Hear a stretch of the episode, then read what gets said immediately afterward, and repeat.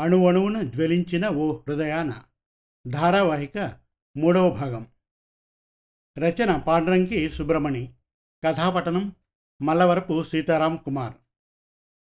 జరిగిన కథ. అశ్వథ్ మంగళ భార్యాభర్తలు. అతను డిప్యూటీ జైల్ సూపరింటెండెంట్గా కొత్తగా ప్రమోట్ అయ్యాడు. హ్యూమన్ రైట్స్ డే సందర్భంగా జైల్లో జరిగే ఫంక్షన్కి భార్యను తనతో రమ్మంటాడు అశ్వథ్ అక్కడ మంగళ అనుకోకుండా తన పాత స్నేహితుడు పవన్ని చూసి ఆశ్చర్యపోతుంది. ఇక అణువణువున జ్వలించిన ఓ హృదయాన ధారావాహిక మూడవ భాగం వినండి. అప్పుడతను కాళ్ళకు ఇనుప గొలుసులు పడ్డట్టు ఆగిపోయాడు. ఆమె ముఖంలోకి ఓసారి నిదానంగా చూసి మౌన నివేదన సమర్పించుకున్నట్లు కళ్ళను అల్లార్చాడు. మీరిక్కడేం చేస్తున్నారు పవన్? మీకోసం మీ ఉనికి కోసం నేనెంతగా వెతికానో తెలుసా? ఉద్వేగాన్ని ఆపుకోవడానికి తీవ్ర ప్రయత్నం చేస్తూ అడిగింది ఆమె. ఇంకాసేపు అలా మిటకరించి చూస్తూనే ఎట్టకేలకు గొంతు విప్పాడు పవన్. ఖైదీలు ఎక్కడ ఎలాగుండాలో అలాగే ఉన్నాను మంగళగారు అన్నాడు. మీరిక్కడ జైలు ఖైదీనా? ఎలా ఎలా? ఆమె కంఠస్వరం హెచ్చించి అడిగింది. అప్పుడు నరాల బిగింపుని అణుచుకుంటూ ఎర్రబడ్డ ముఖాన్ని దాచుకునేందుకు ప్రయత్నిస్తూ పేలవంగా నవ్వుతూ బదులిచ్చాడతను నేను వేసుకున్న యూనిఫామ్ చూస్తుంటే తెలియడం లేదు. నేను ఒక ఖైదీనేనని. మీరు గొప్పింటి స్త్రీ. ఇక్కడ సీనియర్ ఆఫీసర్ గారి భార్యగా వచ్చినట్లున్నారు. నేరారోపణ ఎదుర్కొంటూ ఉన్న ఖైదీతో అంతలా ఉద్వేగంతో మాట్లాడడం చూసేవారికి బాగుండదు. నేర చరిత్రను మూటగట్టుకుని అయిన వాళ్ళ వద్ద కాని వాళ్ళ వద్ద? దుష్టుణ్ణి అన్న పేరుని సంపాదించుకున్నాను. చెరగని నలుపు ముద్ర వేసుకున్నాను. గుడ్డిలో మెల్లలా ఇక్కడ కొంచెం మెరుగే. అప్పటికి సరైన స్థాయిన సత్ప్రవర్తన గల ఖైదీల కొరత వల్ల నాకు ప్రమోషన్ వంటి ఈ స్థానాన్ని ఇచ్చారు. దినభత్యం కూడా కాస్త ఎక్కువగానే నా పద్దులు కూడుతూ ఉంటుంది. మొదట సారీ చెప్తాను. మిమ్మల్ని ఓసారి కలవకుండా చెప్పకుండా ఊరికి వెళ్ళిపోయినందుకు. ఇక అసలు విషయానికి వస్తే మనుషులు ఎప్పుడూ ఒకేలా ఉండరు ఉండలేరు కూడా. అదే కదా మంగళ సారీ మేడం గారు. ఋతు రాగాలను మంద్రస్థాయిలో ఉంచాలంటే రాగద్వేషాలకు అతీతంగా సాగాలంటే ప్రకృతితో మనిషి నిత్యము ధ్యానాత్మక స్థితిలో నిలవాలి.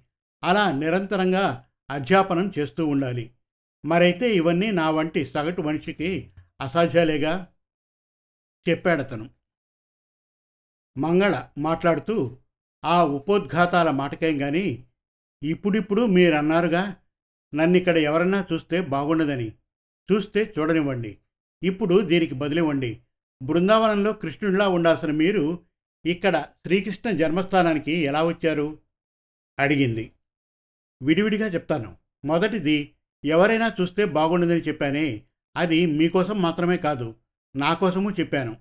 ఇక నేను ఎదుర్కొంటూ ఉన్న నేరారోపణ గురించి చెప్తే ఈ ప్రపంచంలో ఎవరెలా స్పందిస్తారో నాకు తెలియదు కానీ మీరు మాత్రం తప్పకుండా విపరీతమైన విస్మయానికి లోనవుతారు.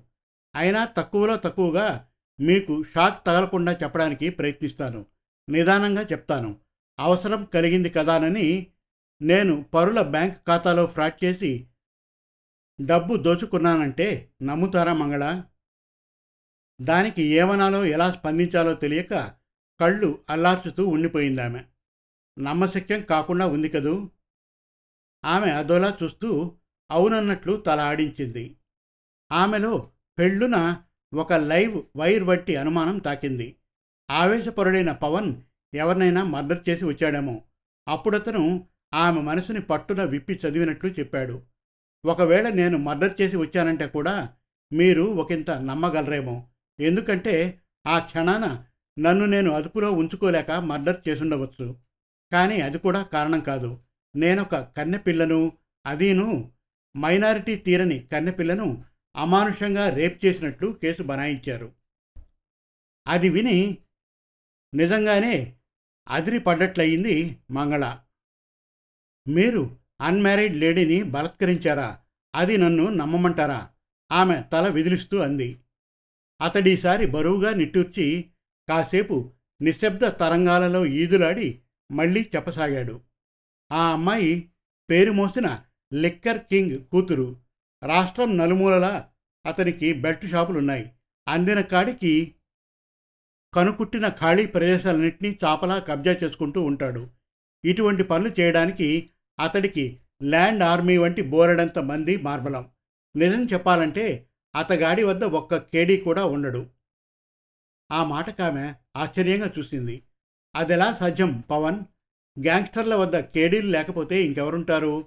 మీరు నేను విడిచిన వ్యంగ్యాస్త్రాన్ని గమనించలేదు మంగళగారు. నేను చెప్పేది అతగాడి వద్ద పనిచేస్తూ ఉన్న వాళ్ళందరూ రౌడీ షీటర్లే. మాఫియా కల్చర్ని వంట పట్టించుకొని ధ్వంస రచన చేసేవాళ్ళే. పిలుచుకు రమ్మంటే బాస్ని మురిపించడానికి మైమరిపించడానికి తల తెగ్గొట్టి చేతిలో పెడతారు. అటువంటి వాళ్ళను సాక్షులు చేసి తప్పుడు సాక్ష్యాలు సృష్టించి తెలిసిన రాజకీయ నాయకుల్ని తోడు తీసుకొని ఖచ్చితమైన పథకరచన చేసి ఎటూ కదల్లేని విధంగా కేసులో ఇరికించి నన్ను కటకటాల వెనక్కి పంపించాడు. దీని వెనక మరొకటి కూడా ఉంది. అక్కడి వాళ్ళకు నా పైన అసూయ. వాళ్ళకు దొరకని మానిపండు నాకు దొరికిందని. వాళ్ళ అసూయ మాట అటుంచండి. ఇంతకు ఆమె పేరేమిటన్నారు? నేనింకా ఆమె పేరు చెప్పలేదు. శ్రీనిత్య తండ్రి పేరు జోగయ్య. ఆహా ఆ అమ్మాయి పేరు శ్రీనిత్య కదూ? ఇకపోతే మీకు శ్రీనిత్యకు సంబంధమే లేదంటారా? నేనలా అనలేదు. ఆమెతో నాకు క్లోజ్ ఫ్రెండ్షిప్ ఉంది. అది అంతవరకేనా? ఈసారి అతడు ఆగిపోయాడు చెట్టు కొమ్మల సందులోకి చూస్తూ అన్నాడు. ఆమె పొడవుగా మంచి అంగ సౌష్ఠవంతో ఉంటుంది. ఎప్పుడూ యవ్వనపు పొంగుతో అలరారుతూ ఉంటుంది. చిరగని జీవితం తరగని యవ్వనం. ఆమెకు స్వంతం. ఆమె రెట్టించింది. నేను అడిగిన ప్రశ్నకు ఇది జవాబు కాదు పవన్ గారు. అవును ఒప్పుకుంటాను. మా మధ్యన ఎమోషనల్ సంబంధాలు ఉండేవి. దగ్గరి సంబంధాలు ఉండేవి. అంటే మీరిద్దరూ ఒకరినొకరు ఇష్టపడే మ్యూచువల్ అట్రాక్షన్లో పడ్డారన్నమాట. మరి రేప్ కేసు ఎలా బనాయించారు? అప్పుడు శ్రీనిత్య ఏం చేస్తోంది? చిందులేస్తూ తమాషా చూస్తుందా? నాకొచ్చిన చిక్కంతా ఆమె కదా. తను ఒక్కసారంటే ఒక్కసారి కూడా తన వయస్సు నాకు చెప్పలేదు. నిజం చెప్పాలంటే మంచి దర్పంగా బిగువుగా కనిపించే ఆమెను చూస్తుంటే నాకెప్పుడు వయస్సు గురించి అడగాలనిపించలేదు. మంగళ అతడి వైపు నిదానంగా చూస్తూ మౌనంగా ఉండిపోయింది. తరచి చూస్తే దాదాపు అన్ని అంశాలు పవన్కి వ్యతిరేకంగానే ఉన్నట్లున్నాయి.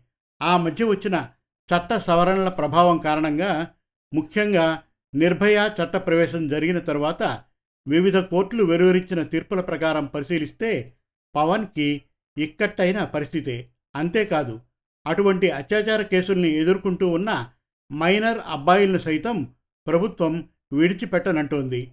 జువైనల్ చట్టాల్ని పక్కన పెడతానంటోంది. మైనర్ బాలిక ఎవరైనా తానుగా ఇష్టపడి మగాడితో కలిసినా లేక వివాహం జరిగి భర్తతో గర్భాధానానికి శారీరకమైన హింసకు లోనైనట్లు తెలిసినా ఆ విషయమై చిన్నపాటి ఫిర్యాదు గాని పుట్టుకొస్తే చాలు. మగాడిని పెను ముప్పులోకి నెట్టవచ్చు.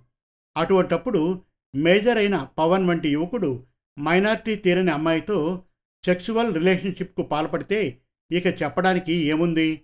మొత్తానికి ఆచితూచి చూస్తే అన్ని సంఘటనలు కోరలు చాచిన సర్పాల్లా అతడి చుట్టూ చేరి అతన్ని కాటేసేలా ఉన్నాయి. ఒక్కటి తప్ప. అదేమంటే పవన్ వద్దకు కూతురు వచ్చిపోవడం ఇంట్లో వాళ్ళకు తెలుసన్న వైనం నిరూపించగలిగితే ముఖ్యంగా పెద్దవాళ్ళ అనుమతితోనే రిలేషన్షిప్ సాగిందని చెప్పగలిగితే ఒకవేళ అలా నిరూపించగలిగి అమ్మాయి గార్డియన్స్ సరైన పద్ధతిలో కర్తవ్య పాలన చేయలేదని చెప్పగలిగినా ఆ వైనం చాలా వరకు జడ్జి గారి స్వేచ్ఛా నిర్ణయంపైనే ఆధారపడి ఉంటుంది. అమెరికా వంటి దేశాల్లో మరికొన్ని యూరోపియన్ దేశాల్లో అయితే పదహారేళ్ళు పూర్తయిన అమ్మాయితో సెక్షువల్ రిలేషన్షిప్లో పాల్గొంటే అది దండించదగ్గ నేరం కాదు. ఇక్కడ అలా కాదుగా. సందర్భం ఎటువంటిదైనా సరే మైనర్ గాల్తో సెక్చువల్ రిలేషన్షిప్ చట్టరీత్యా ఇక్కడ అపాయకరమే.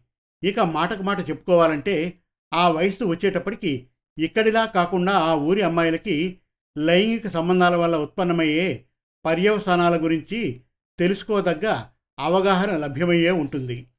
ఇప్పుడు ఆమె ఆలోచనలు వెనక్కి మళ్ళిన రైలు బండిలా గతంలోకి మళ్ళాయి. భావతరంగాలు వేడివేడిగా వలయాలుగా లేచి తనువంతా ప్రాకాయి.